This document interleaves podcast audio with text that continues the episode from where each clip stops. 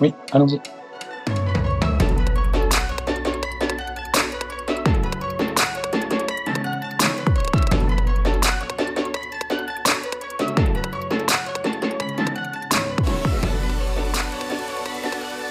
Alors, le pape François est-il le gros prophète des Verts? On pourrait dire oui. En deux mille quinze, j'ai beaucoup d'amis écologistes qui m'ont dit, eh bien voilà, nous, ça fait trente ans que nous sommes, que nous faisons de la militance verte et jamais nous n'avons été capables de produire un tel texte au niveau international. Euh, maintenant, je crois que la, le pape François n'a aucune ambition de prendre la tête d'un mouvement écologiste. Ce qu'il veut, c'est réveiller les consciences et donc c'est à nous tous de nous mobiliser aujourd'hui. Je n'y crois absolument pas. Le P I B ne, ne, ne signifie rien du tout sur la prospérité des personnes. Euh, c'est un très très mauvais indicateur, tout le monde le sait depuis longtemps.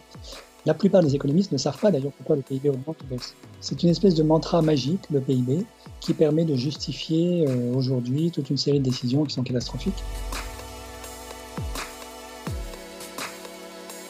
Oui, ça me choque profondément, ça veut dire qu'il n'y a aucun geste de solidarité qui a été consenti par les actionnaires. Mais aujourd'hui, il y a une violence exercée par, euh, disons, une certaine financiarisation du monde industriel. Donc là, il y a un véritable enjeu qui est de réguler la finance de nouveau, de manière à remettre les actionnaires à leur juste place. Une entreprise, ce n'est pas simplement du capital détenu par les actionnaires, c'est un projet collectif, c'est un commun en fait, d'intérêt public en principe, euh, qui doit pouvoir être euh, organisé tel, comme tel.